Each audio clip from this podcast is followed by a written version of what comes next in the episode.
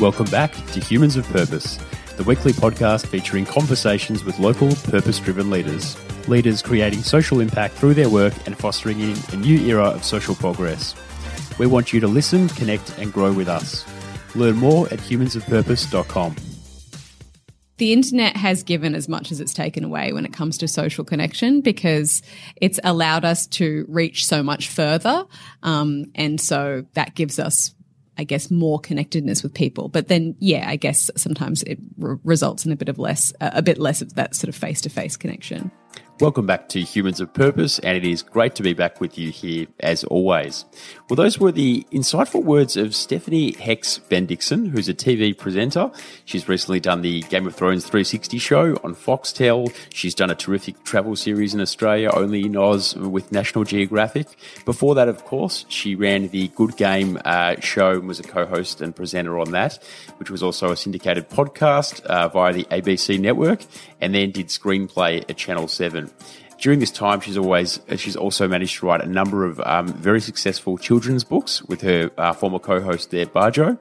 And I first came across um, Steph when she was at Good Game and thought she was just doing a terrific job there presenting and offering a unique perspective in a, a fairly homogenous space. So that was terrific. And just her coverage of gaming culture, what it means to be a presence online and to have that online and real life personality was intriguing to discuss. We also cover what is the utility of gaming to one's life and well-being, and um, how gaming can be a positive influence in uh, in your life.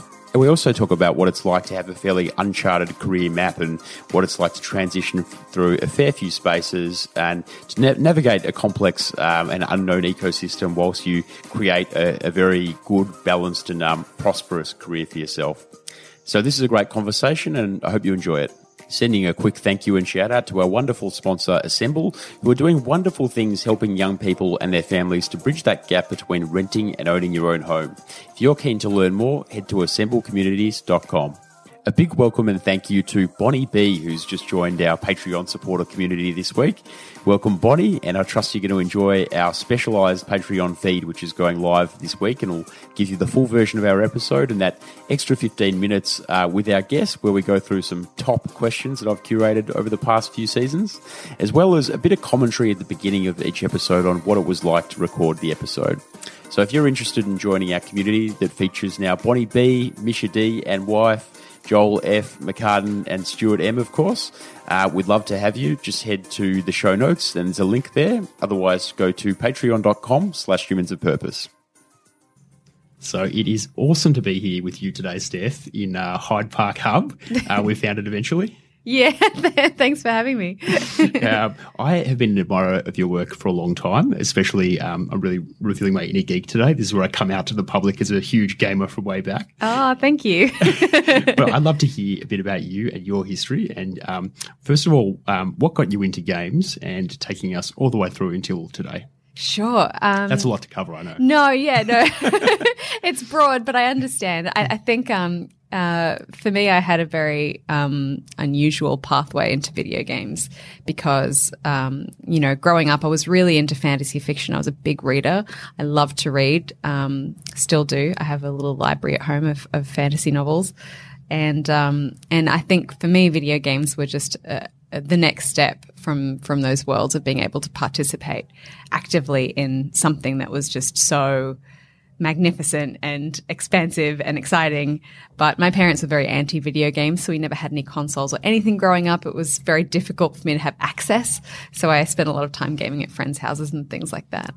Um, but uh, the first game that really kind of opened my mind to the possibilities of video games was actually a text based role playing game, um, otherwise known as a MUD or a multi-user dungeon. And they were really big in the 80s. And it was basically kind of like um, an online role-playing game, a little bit like Dungeons and Dragons, where you kind of type various syntax and commands to. I remember um, that, that game, all those types of games. Yeah, yeah, this one was called Lensmore, and it was amazing. And it was based around this concept of two kind of warring com- uh, continents, and um, you know, you played a different race and stuff. But I just remember just being in there and and realizing that I was interacting with other people, and the and the way they wrote and the way they spoke, and you know role played their characters was just so beautiful. And it reminded me of the novels that I loved so much. So I started playing that a lot on the sly because I think the fact that it had no graphics meant that my parents didn't really know what I was doing and I got away with it for a long time. And this is pre-texting, so Yeah, no totally. there. I think like it, like maybe like ICQ and stuff like that was probably a,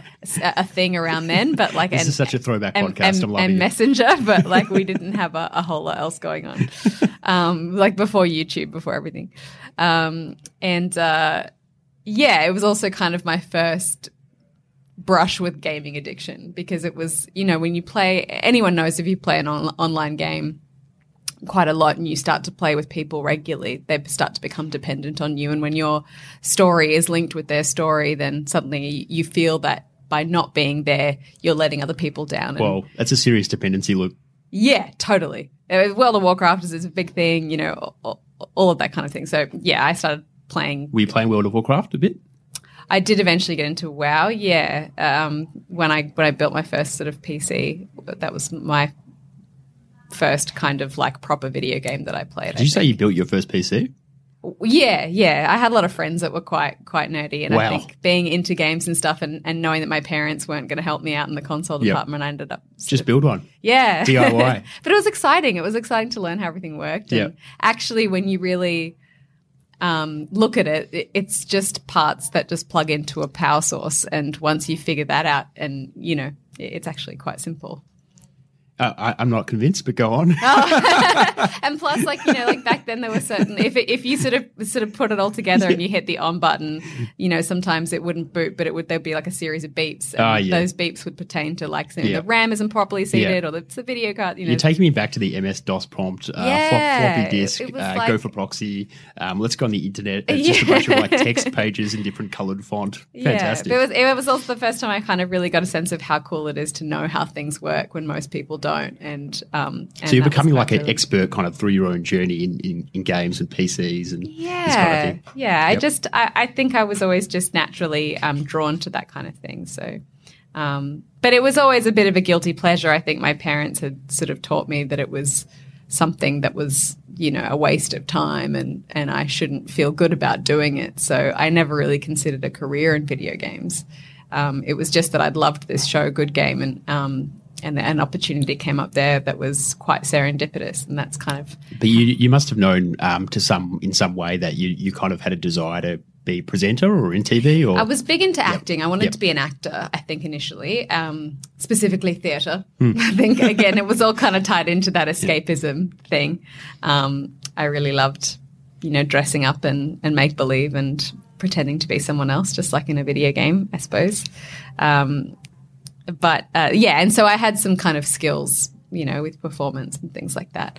And then, um, yeah, this this incredible opportunity came up with Good Game, and suddenly this show that I loved, I was on it, and it was nuts. How does that happen? Is it like um, for those of us who are not in that world, aka me and everyone? Um, do you like send in a tape, or you go in an audition, or Yeah, so uh, I was auditioning actually for a different show on the ABC, and um, and when I was making that audition tape, I um, it, I decided to ma- film it at a at a sci-fi convention because I was like, this represents who I am and what I like. Yep. And I saw and my would be co-presenter. I saw him there. He was hosting Good Game at the time, and I was like, "Oh my gosh, it's so exciting! I love your show!" And so I went up and got a picture with him, and I explained that I was filming this audition tape for this other show, and he said, "We're actually looking for someone as well." Um, and I was like, this is like too too perfect. So I wrote, I went home and I wrote actually a, a bunch of game reviews and I sent them into the show's producer. And um, you know, I'd watched the show so much, I knew the style and and the format of their reviews quite Hmm. well. Um, and she really liked those, so I went in for a screen test after that. is that by video, or how do you like written reviews, or they were written Yep. reviews. Yep. Yeah, they were written reviews that I sent. She needed to know that I could write and think critically Hmm. because that was a huge part of the job. Um, and then I went and screen tested after that. And so I'm not sure if this is your vintage or I'm just really revealing my decrepitness. But um, do you remember the era of like Hyper Magazine and uh, elect- Oh, yeah, EGM, sure, Electronic Gaming Monthly? Yeah, So that, yeah. that's where I sort of got my first grounding in like those long written reviews. And then they would come with like a lot of those magazines would come with like Yeah, a, a CD. a CD on the front Yeah. and demos and stuff. demos um, back when you had like um like shareware or like you know limited release you Yeah. know, trial versions Yeah. um but but the good game i mean that was kind of revolutionary in a a way because I feel like at the same time that that became big, uh, the podcast also became big, and podcasting was just blowing up. And I remember I used to watch the show, but then I could also listen to it on a podcast, which was awesome for me. That's how I first um, started. Well, I watched the video podcast, I think, on iTunes Hmm. or something back on back in the day. I used to watch it on the train to work, my like retail job or whatever. Yeah. that's like how I would consume it, which was amazing. But you've gone on to do a whole raft of other things. I mean, Good Game was really just sort of the beginning for you of all, like, you know, spanning out. Um, you're an author. Um, you wear many hats. Um, you know, you've done so many different things. Maybe talk a little bit about some of the other things you've been doing and some of the things you've enjoyed and how you got to those. Sure. Yeah. I mean, I, I stay, um, I'm most happy, I think, in the pop culture space because it's um, very much within my wheelhouse and what I'm passionate about. So, um, while I was at the ABC, I shot a really great show called How to Be a Fan, which looked at, I suppose, different aspects of specific genre fandoms and why people like them. So, everything from um, uh, like live action role play Yep. to people who like fiercely are fierce collectors of things. Um, I'm definitely going to watch that, by the way. It, it was it was quite it was quite a ride. yeah. Um, Did you end up like collecting anything as a result of watching or becoming a fan of anything from doing that show? I mean, Is it addictive? it, I think people it's I don't think so. I think you're drawn to the things you're drawn to naturally. And I've sort of kind of dabbled in collecting things in the past, but not to the extent that other people have. But I think it was a really nice insight into community because at the core of all of these things is community. People who collect stuff always go to uh, events or fairs and stuff and they know all the other people, they know all the other collectors within their kind of realm and they're all getting together all the time and, and things like that. Um, the same with uh, live action role play. We did an episode on cosplay as well, which kind of always baffled me a little bit because I, I get dressing up, you know, to a point, but the amount of money and time that people would put into a costume to wear for one day, uh, I just couldn't see ultimate. I, I just couldn't see myself ever getting into it. But then when you get there and you realize that it's about the community and people working together and, um, you know, sharing their skills and things like that, you're like, okay, right, this is like a this is a whole thing that goes beyond just wearing an outfit. Is it like exhilarating on the actual day? yeah, I mean, I was very nervous. I was very nervous, especially because you don't just like get up on stage and show them your outfit. You have to do like a whole like mini performance. It's like a it's a whole thing. Um, yeah, and it's super impressive what people can do. But it's ticking a lot of boxes because it sounds like you've got the acting in there, you've got the fantasy role play element, Yeah, um, and you know, and it's, and it's when people recognize you from that thing that they love, you know. And there are some really obscure characters out there that people have got become dressed as, and there might be only one person that recognizes them that whole day. But for that one person, like the moment that comes out of that is electric because they're just like, oh my god, I didn't think anyone else in the world liked this thing but me. And Do you think we're losing some of that in society, like that kind of that community that comes from a sense of sharing um, what we collect? And you know, um, I just think about some things like how the internet has driven us into a space where we can just collect things for ourselves. Um, is it actually enhancing people's ability to connect? I think I think it's a bit of it's a bit of give and take. I think I think the internet has given as much as it's taken away when it comes to social connection because it's allowed us to reach so much further, um, and so that gives us. I guess more connectedness with people, but then yeah, I guess sometimes it results in a bit of less, a bit less of that sort of face to face connection. So, in addition to sort of some of these um, fun role playing things and community uh, focused activities, you've, you've been a writer as well. You've written several children's books. Um, how do you get to that stage, and what's that like embarking on that process? I mean, I've always wanted to write. You know, we sort of started talking about my love of fantasy fiction, so I still have desires to write um, epic fantasy novels one day when I'm, I think, a, a little bit more close to retirement, probably. But um, uh, Scholastic actually approached Bajo and us. Uh, Scholastic actually approached Bajo and I to uh, write this series together, and it was so exciting because That's like being poached from a different industry. yeah, yeah, Yeah. and it was just you know to, to get a um, a foot in the door with publishing like that is is just so rare. Um, the challenge was the writing it together part because how do you even do that? And I know that plenty of books have been co-authored before, but um, with the schedule that we have, it was very difficult. You know, we were st- we were both full time on Good Game at that time, and um, it was such a time consuming job because we were just um, just pumping out reviews every week for this weekly show, and it was just a, a really back to back process, and um, sort of fitting the writing in there and then going back and forth was really difficult. But we did it, and we kind of planned out what we wanted to do, and we ended up kind of writing a chapter each, and then trying to go back through each other's parts to blend it a little bit. And we ended up with five books based around this idea of these kids that get sucked into a video game kind of Tron style. And it was really fun. And those books now have been translated into French and Russian. it's amazing. Yeah. so you've done a lot. I mean, do you kind of find it hard to choose what, what will your next project or focus be? No, I think it's pretty organic. Um, you know, uh, the the craze, the most sort of left of, left of field thing that I've done was I spent a year filming with National Geographic, which I think actually came off the back of How to Be a Fan because that was. Um, despite it being so far removed from video games, this National Geographic stuff, I mean, um, How to Be a Fan was very uh, documentary style in its in its um, in its production and, and it was quite sort of in-depth personal stories. And the show that i shot with national geographic was called only in oz and it was looking at um, aspects of australia and australian stories that make it unique. So that was really cool. And that was just flying around australia going to places that i'd never been the outback talking to farmers um, strange animals you know all kinds of things. So that was really exciting. What did you take away from that experience I suppose um, a, a, more appreciation for my own backyard. That's for sure. Like I love to travel, mm. but I always travel overseas, and I think well, Australia will always be there, and I feel like I kind of get the gist of of of what it's about. But there were, you know, I, I think there is. You know, we've got more camels in Australia than they do in the Middle East. Isn't that crazy? so many camels. I mean, so many that they had to. That, didn't they do like a, helicopter cull of them or something? Oh, so yeah. They have to do things to try and control, like we're being overrun by camels. They're out of they're out of control. But yeah. I suppose our country is very big and full of desert mm. in the mm. middle, so it's, it's, a good place for them to hang out, I suppose. and so, have you always had a, a, love of nature? Yeah, yeah. I love hiking. I love mountains. Um, I moved to the Blue Mountains recently because I just um, felt like I needed more trees in my city, life. City was just a bit too barren. Yeah, and I think I just wanted to be able to um, have a house and a, a yard for my dog and you know it's I would never be able to afford that in Sydney, so it was just kind of it. It made sense. So market forces are pushing you to the country and to nature. That's right. Yeah. and how long have you been there for now? Um, just over a year. Have you found yourself to be sort of any well, I should ask you in a more open way, has much changed as a result for you, sort of in terms of how you feel and your productivity and creativity from being in the green? I think so. I think it's still difficult. My job is still very much tied to technology, so it's always difficult to switch off. But I find it um, easier to, because all I have to do is step outside and. Um, you know, I'm surrounded by beauty, which is amazing.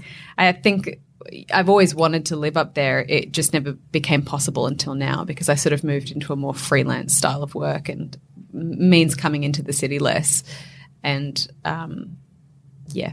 Does that have to be like, was that quite a deliberate life choice for you to sort of to freelancing give you that space to make decisions like that? For sure. And it was really hard because I'd only ever had a full time job, you know, and it's really scary thinking about how.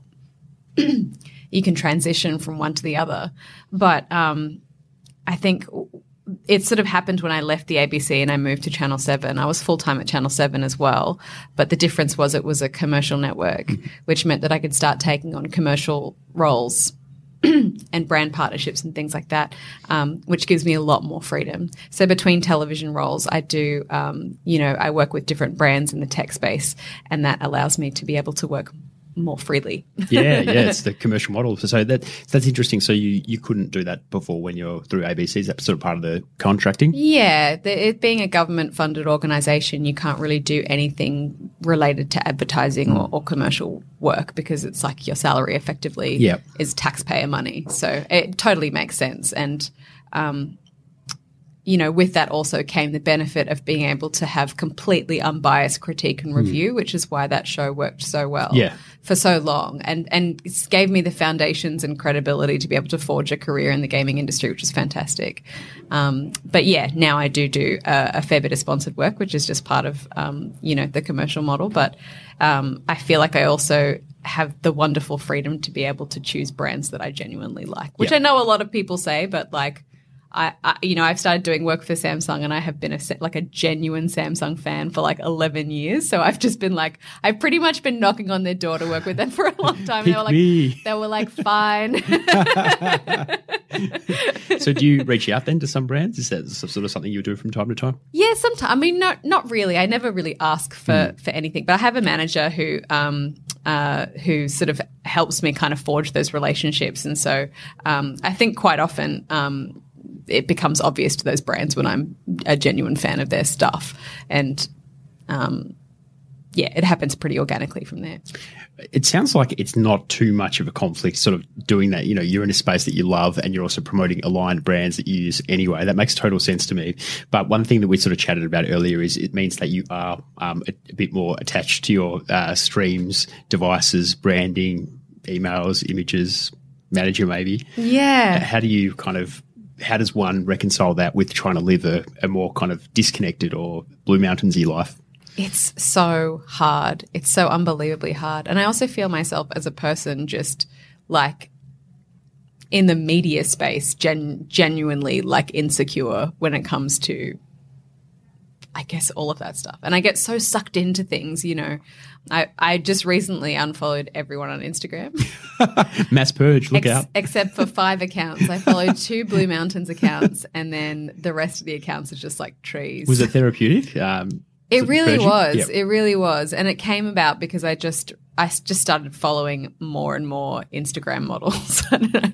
I think as some kind of aspirational, this will make me want to be a better person Yep. and look after myself Yep. more type thing. And I even had like my partner and and uh, you know a close friend of mine were even like, "Nah, I feel like this is something that probably is negatively affecting your self esteem. And I was like, no, it's fine. And then I yeah I just had this full on meltdown one day, and I just. I, I, I realized I no longer had control over what I could, I guess, curate for myself on that platform in a positive way. So I was like, one day uh, when I feel like I can get that control back, I'll just start following friends and people that I'm genuinely inspired Yeah. by. But at the moment, it just has to be nothing Yep. because I can't it, you know, I just check it every five seconds, and what do I see? Like another girl, like tanned on the on the beach. like So it's such a mess, and that's I don't kind need of that in my life. that's kind of why I got off. Oh, I actually never got on Instagram. Humans of Purpose has an Instagram that was managed, but for me, I mean, I just couldn't handle it. I mean, I know, I I think I'm very aware of what is good for me and what influences me in a good way and what doesn't. And Yeah. sort of, I think I started to notice that um, being on Facebook and Instagram were not things that made me feel good about being me. Yeah, and it's so hard. And like I realize the irony at mm. being a person that um, of influence that mm. uses Instagram. You know, I post mm. things on there, and I really genuinely enjoy sharing aspects of my life. I posted a lot of pictures of my dog, Yeah. I enjoy that too, by the Um, my way. breakfast, all that stuff. Like you know, and I and I Your dog is awesome. yeah i love i genuinely love instagram and i and i will go back to it eventually you know in, in a more positive way i just think i you know I, the Marie Kondo thing had a had a massive effect on me like the, Oh, watching the Netflix doco? well i read the book first before it was cool Yep, man. cool. Okay, Yeah. how long ago was that? is that two years ago? about two years ago yeah Yep. and um and so i i kind of I think sometimes you really do, and I can't just not use my phone for a few days. Yeah. I, it's so integral to my work. Um, so I think, yeah, that was kind of a solution for me. But in, you know, and Facebook is probably the next one I need to look at because I have, I feel like I just click on really horrible news stories about Yeah. people dying. Yeah, In really horrific man, ways. Man, I think Facebook and Instagram. I mean, they have their issues, but but I am, I guess, I guess, like quite interested by that. I mean, there's an inherent tension there, but you seem to navigate it quite well because what you do is you just you're sort of posting about you in a positive way without looking at all the other stuff. Uh, yeah. and I don't think you have to be a passive observer of these platforms. You can be a poster uh, who's Yeah. legitimately trying to connect with their fan base or their audience. Yeah. And And, and, the amazing thing is, like, now that I've done it, I don't feel like I'm missing out on mm. anything Yeah. spectacular, you know?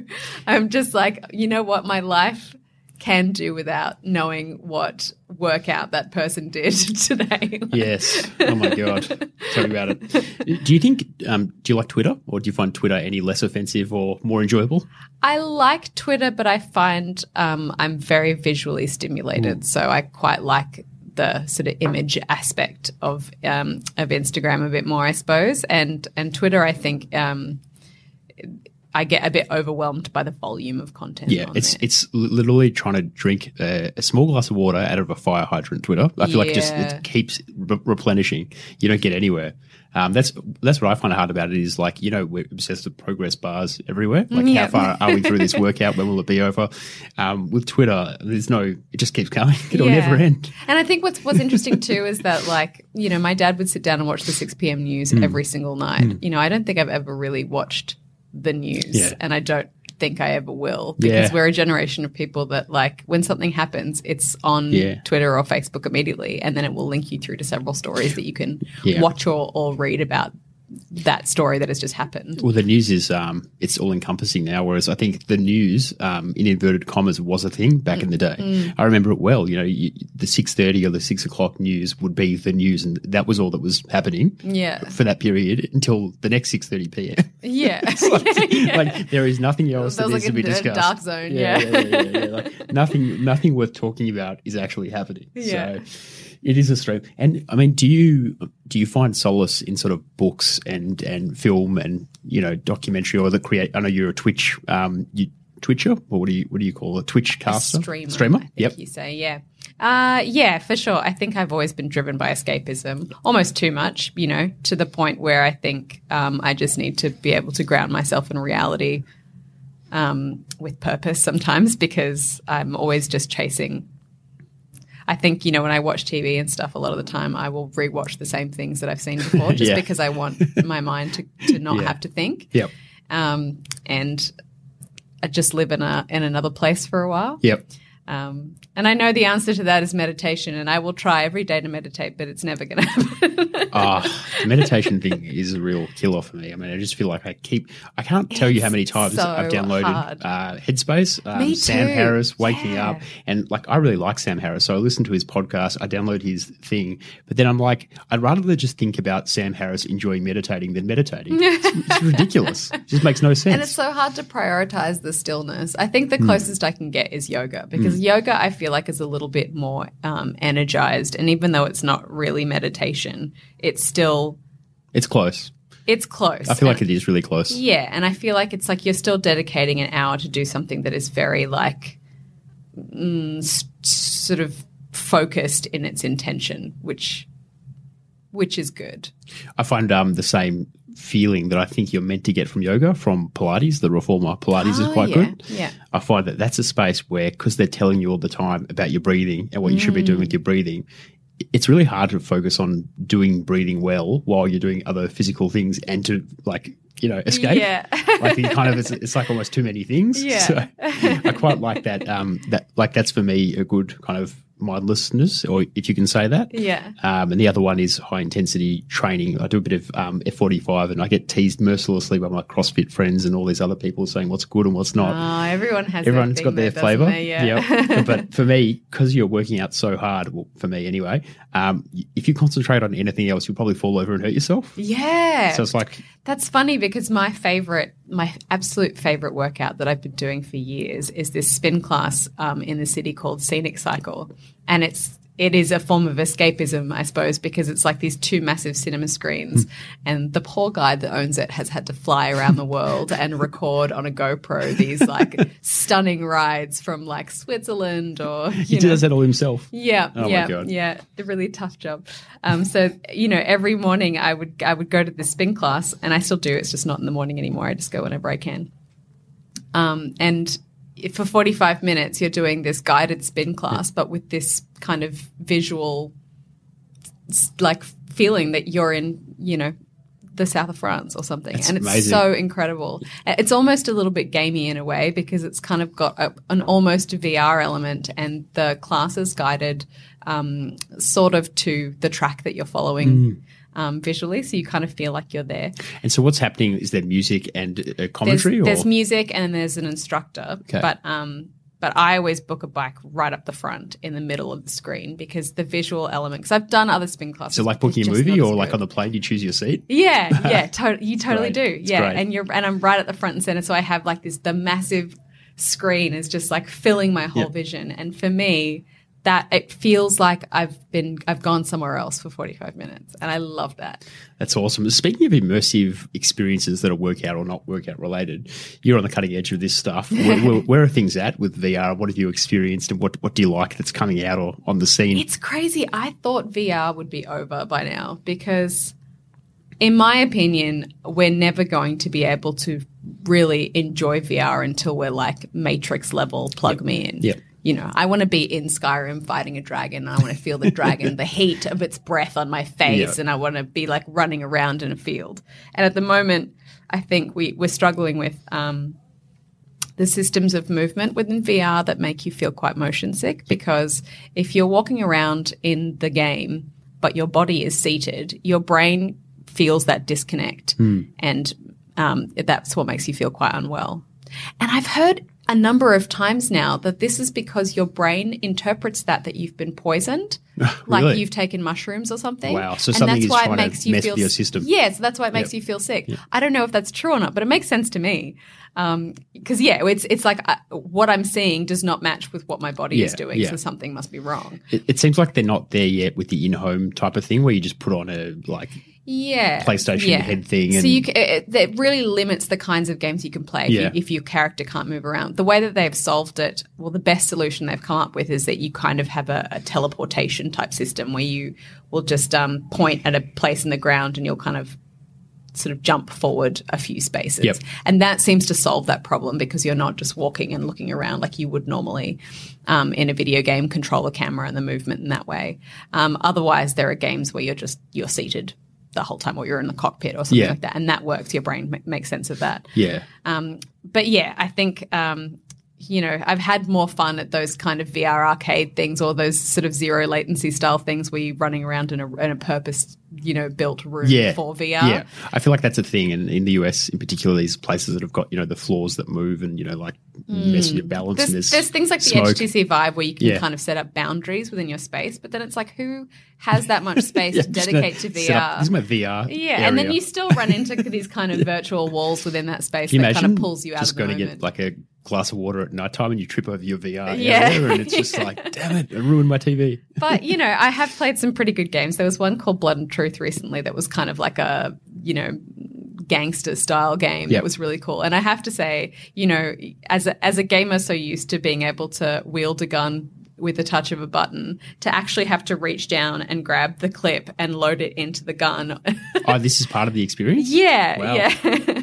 you know, you have like um, you know, imagine you have one of those belts across your chest that has like, you know, clips attached to it and then you've got a holster and stuff like that. And someone's shooting at you and you have to kind of grab the thing and put it in the in the gun and then you know, you're not as great as you think you are suddenly, you know, when it's all actual movement. So it's cool in that respect that you get to experience something a little bit more authentic. Hmm. Um, to running and gunning. On video games and I suppose the utility of video games and how we think about their value today, Mm. we were talking before about, you know, the, the criticism you get as somebody who's playing games as being sort of like, you know, unproductive or they should be doing something else or that they're a negative in society. Do, do you feel that, you know, video games for you or for, for others are something that can actually help us, you know, be better people and live better lives? For sure. I think you just got to be playing the right game.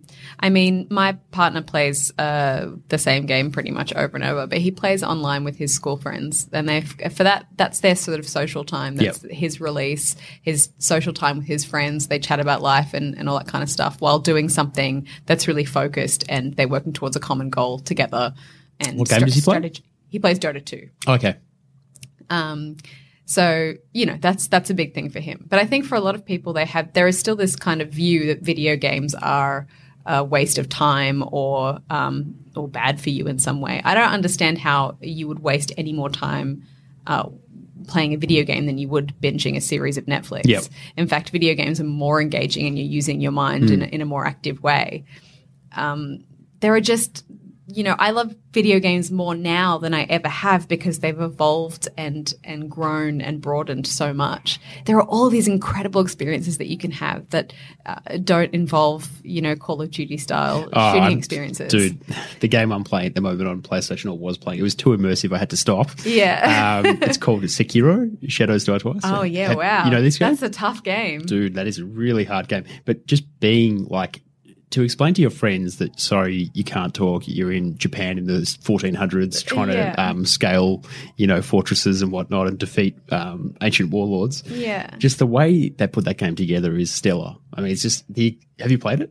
Yeah, yeah. I Did you have. like it? I, I do, but I'm just hmm. not. It's really great hard. at it. It's Yeah. really I had hard. to I had to read. I haven't done this in years. I had to read walkthroughs and tutorials. yeah, and like yeah, I- like Dark I've- Souls and everything like that. I find like I don't have the patience. I've hence since given up because it's too hard. But the, the, the, the immersiveness of like a game like that, and then you know Horizon Zero Dawn, I- it was just like an Oh, absolute yeah. favorite. Horizon was Oh, great. Far Cry Four was my all-time favorite. But I feel like you know a, a lot of the time when I'm, I speak a, a lot at tech conferences and stuff, and, and my my favorite aspect of video games and the way they've evolved um, is um, with the narrative element. Yep. Because that's what sets games apart from every other medium. The fact that you can participate in the narrative um, of a video game in a way that you can't with a film or a book or Well, it's something like like, an ecosystem. It's like stepping into a book where you play the protagonist. Yeah, and often you can make specific choices within that story that will affect the outcome or other characters or the world itself.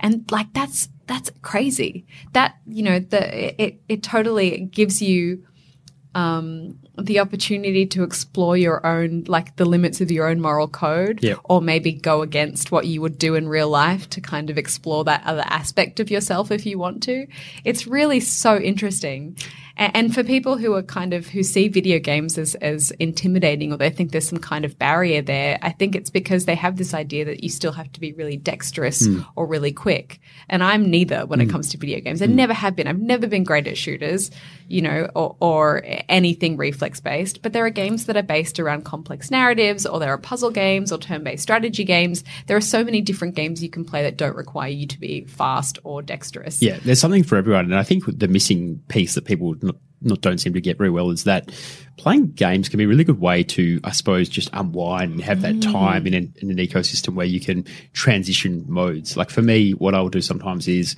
I'll come home from work, I'll play some games, and then I'll go off and do whatever I need to do next. Maybe Yeah. it's a podcast, maybe it's gym, but it's that time to just kind of um, strategize or to do turn-based decisions within that environment. It's like a really nice segue.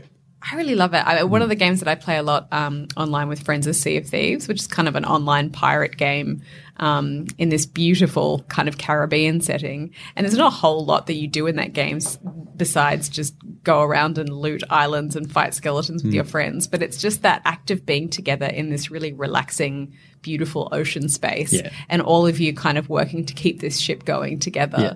is just so wonderful. And for me, that's that's kind of my release. So you're, you're being like a ship operator in your spare time in the Ca- Caribbean. I am a pirate in the Caribbean, yes, with my pirate friends. I love it. Um, and uh, yeah, yeah, it's amazing. It's just such a wonderful time, like a wonderful way to spend the afternoon. And for me, that's just. I mean, yeah, I don't understand why people wouldn't want to do that if they like would be happy to sit and watch TV for for, for a bunch of hours. And what about the evolution from you know being a gamer to watching others game? Because that's something I think a lot of people find fascinating, like being a Twitch streamer. Um, how many people watch you play, and what do you play, and how do you feel about that? What's that like? That experience of playing games um, almost as not just for yourself, but you're kind of playing for others as well. It's, it's cool and different and unique and wonderful. I don't stream a whole lot Hmm. because I find um, I just don't have the time. Mm-hmm.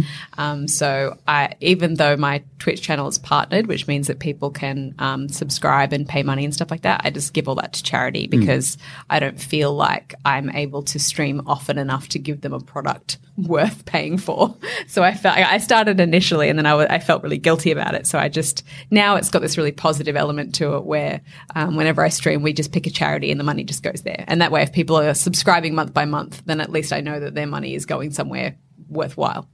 Um, but I think what what is attractive about it is the interactive element. People feel like you know we talk about that idea of of um, gaming online with your friends and feeling connected and just having a space to chat and stuff. That's what Twitch is. It's it, it, I've uh, have never been particularly skillful at games. People don't watch me to see me like you know speed run Yeah. levels and things like that. Yeah. They watch me because they really like chatting with me while we kind of go through this experience together. And you know, I can be like, "Oh, which door should I choose?" Or, "Well, I'm gonna I'm gonna try and fight this guy with a bicycle," which is something that you can do in Yakuza. and so people actually engage with that, and they yeah, yeah, they'll be like, pick up the you. traffic cone, hit him over the head with the traffic cone. I'll be like, yeah, man, I'll do that.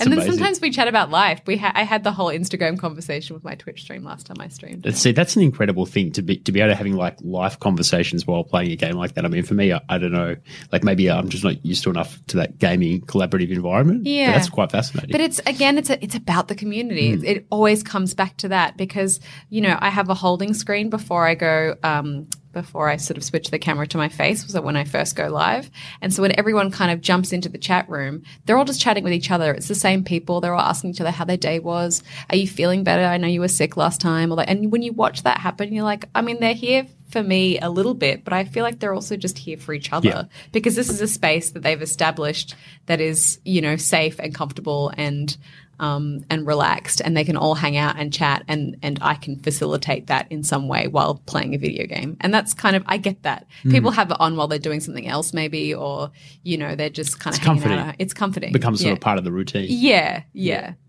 Um, what about sort of the? I don't know if this has ever been an issue for you, but being a, a, a female in a largely sort of male-dominated space, the video games industry. I mean, we sort of look around, and I know that um, back in the day, and even today, you sort of say who's out there talking about video games, and, Yeah. and you are the sort of go-to um, female that I can think of on the top of my head. Who I, Yeah, I've always lo- loved what you do in this space, but I couldn't really name anyone else. Yeah. Um, whereas there's just guys, you know, white guys plastered everywhere who are Yeah. doing the same stuff. Yeah. Has that impacted you and sort of how do you, how do you feel being are you like are you a role model in that space? I think what's been cool is to Hmm. be able to watch it shift a little bit over time. As particularly with Twitch, I think has given so many more women a platform to be able to um, share their experience with video games. So um, I feel like that's really ramped up in, in recent years. When I first started, it was particularly tough on Good Game because that was a, a, a niche show that was hosted by guys, and the guy that I replaced uh, did not leave voluntarily. So that created a really massive backlash. He was quite public about the fact that he didn't choose to leave. Yep.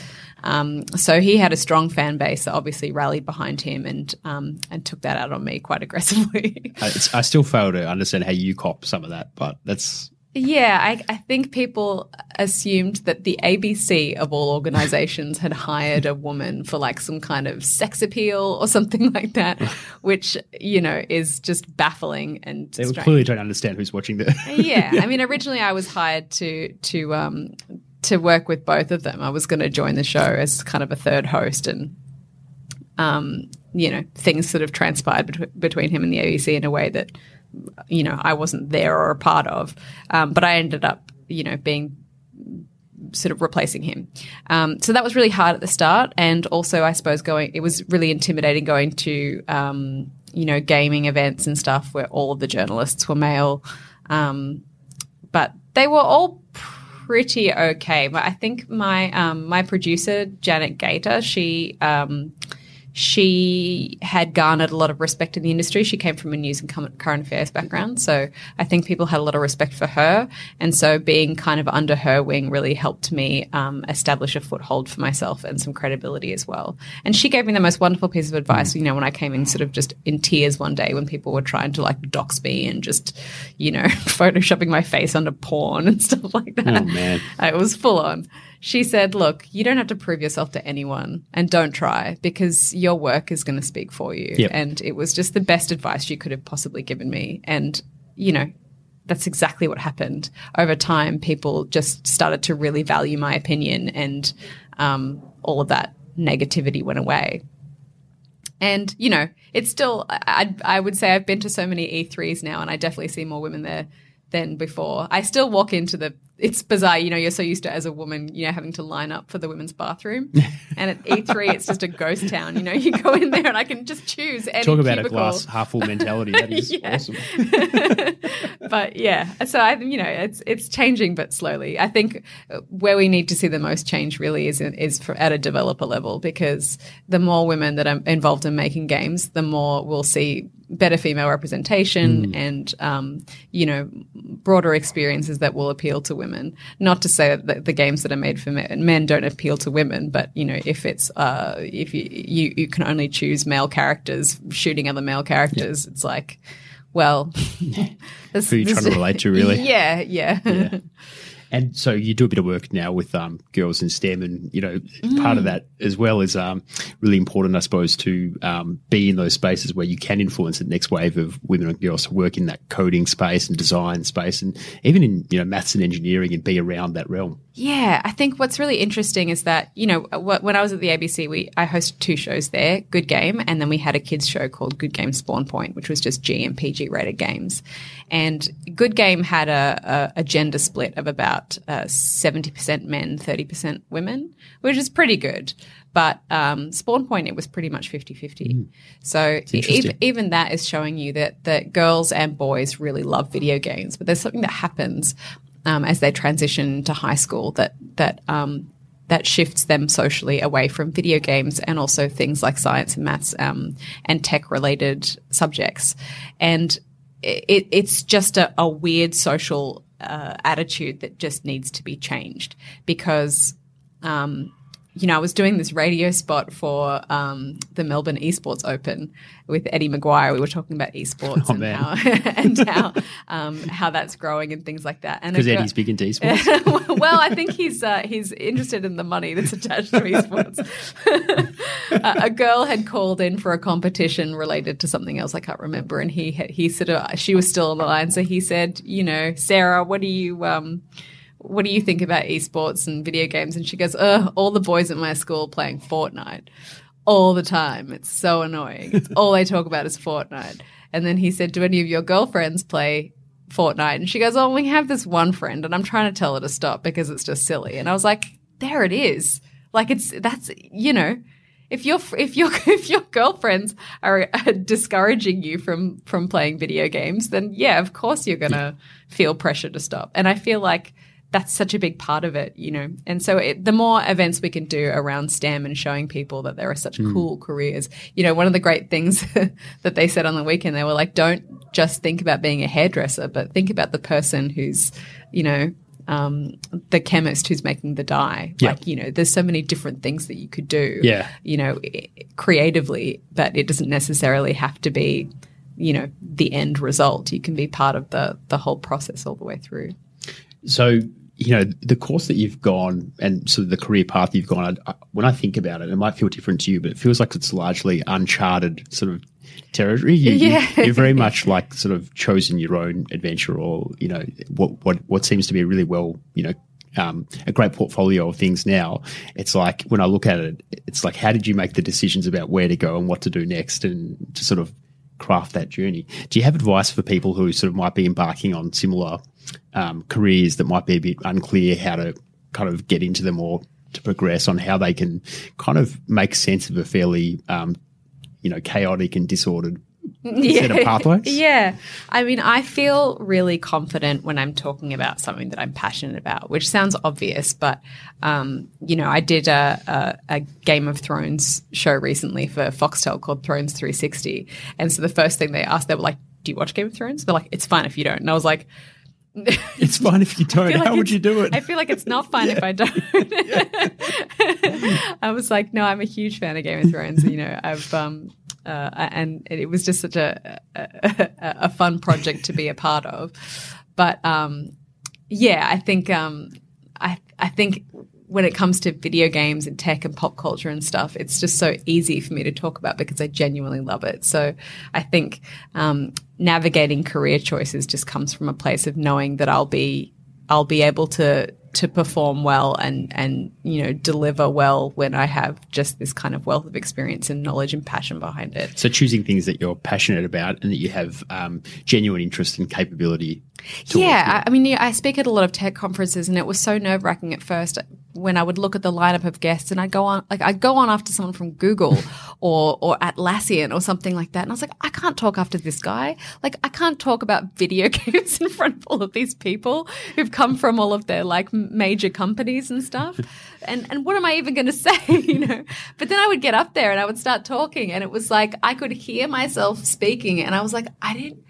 I can't believe how much I know, but it's, I've been in this industry for 10 years. Of course I know everything about everything. Like, it just, it's just everything that I am and what I do. And Yeah. so suddenly I became so much more confident. And I think actually after listening to a lot of like hardcore professors and stuff, someone who's up there, up there talking about narrative choice in video games is actually a breath of fresh air for them. So I really enjoy it now and I don't second guess myself anymore. So you sort of accept that you know enough to go up there. And you, I- I think part of it also is the doing of it and just knowing that you can do it. Yeah. So I used to be petrified also of public speaking, and um, now I do a lot of speaking gigs, and I, I just find I love it.